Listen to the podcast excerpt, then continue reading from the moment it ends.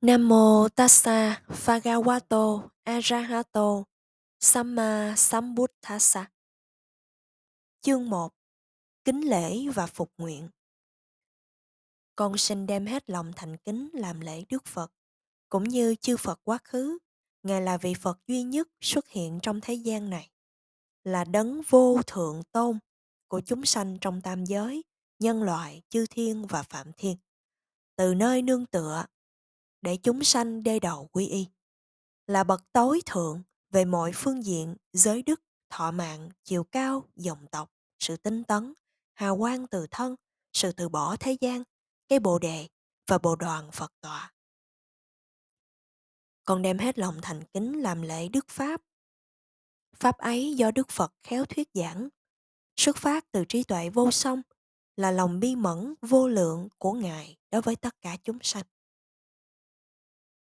Con đem hết lòng thành kính làm lễ Đức Tăng. Các Ngài là những bậc thánh nhân, là những đứa con chính thức của bậc đạo sư, vì các Ngài đã thành tựu thiện hạnh và chánh trực hạnh.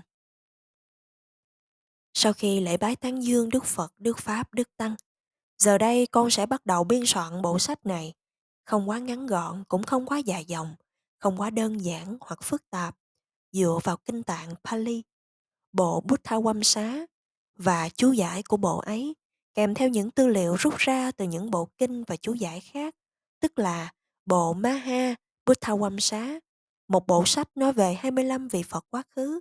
Đầu tiên là Đức Phật Diên Đăng. Từ vị Phật này mà đạo sĩ Sumetha, tiền thân của Đức Phật Gotama, được thọ ký thành Phật.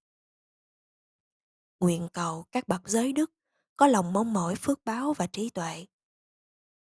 Những kẻ mộ đạo có lòng tịnh tín đã an trú trong ba ngôi Phật Pháp Tăng, và những kẻ đang thực hành ba Pháp giới định tuệ.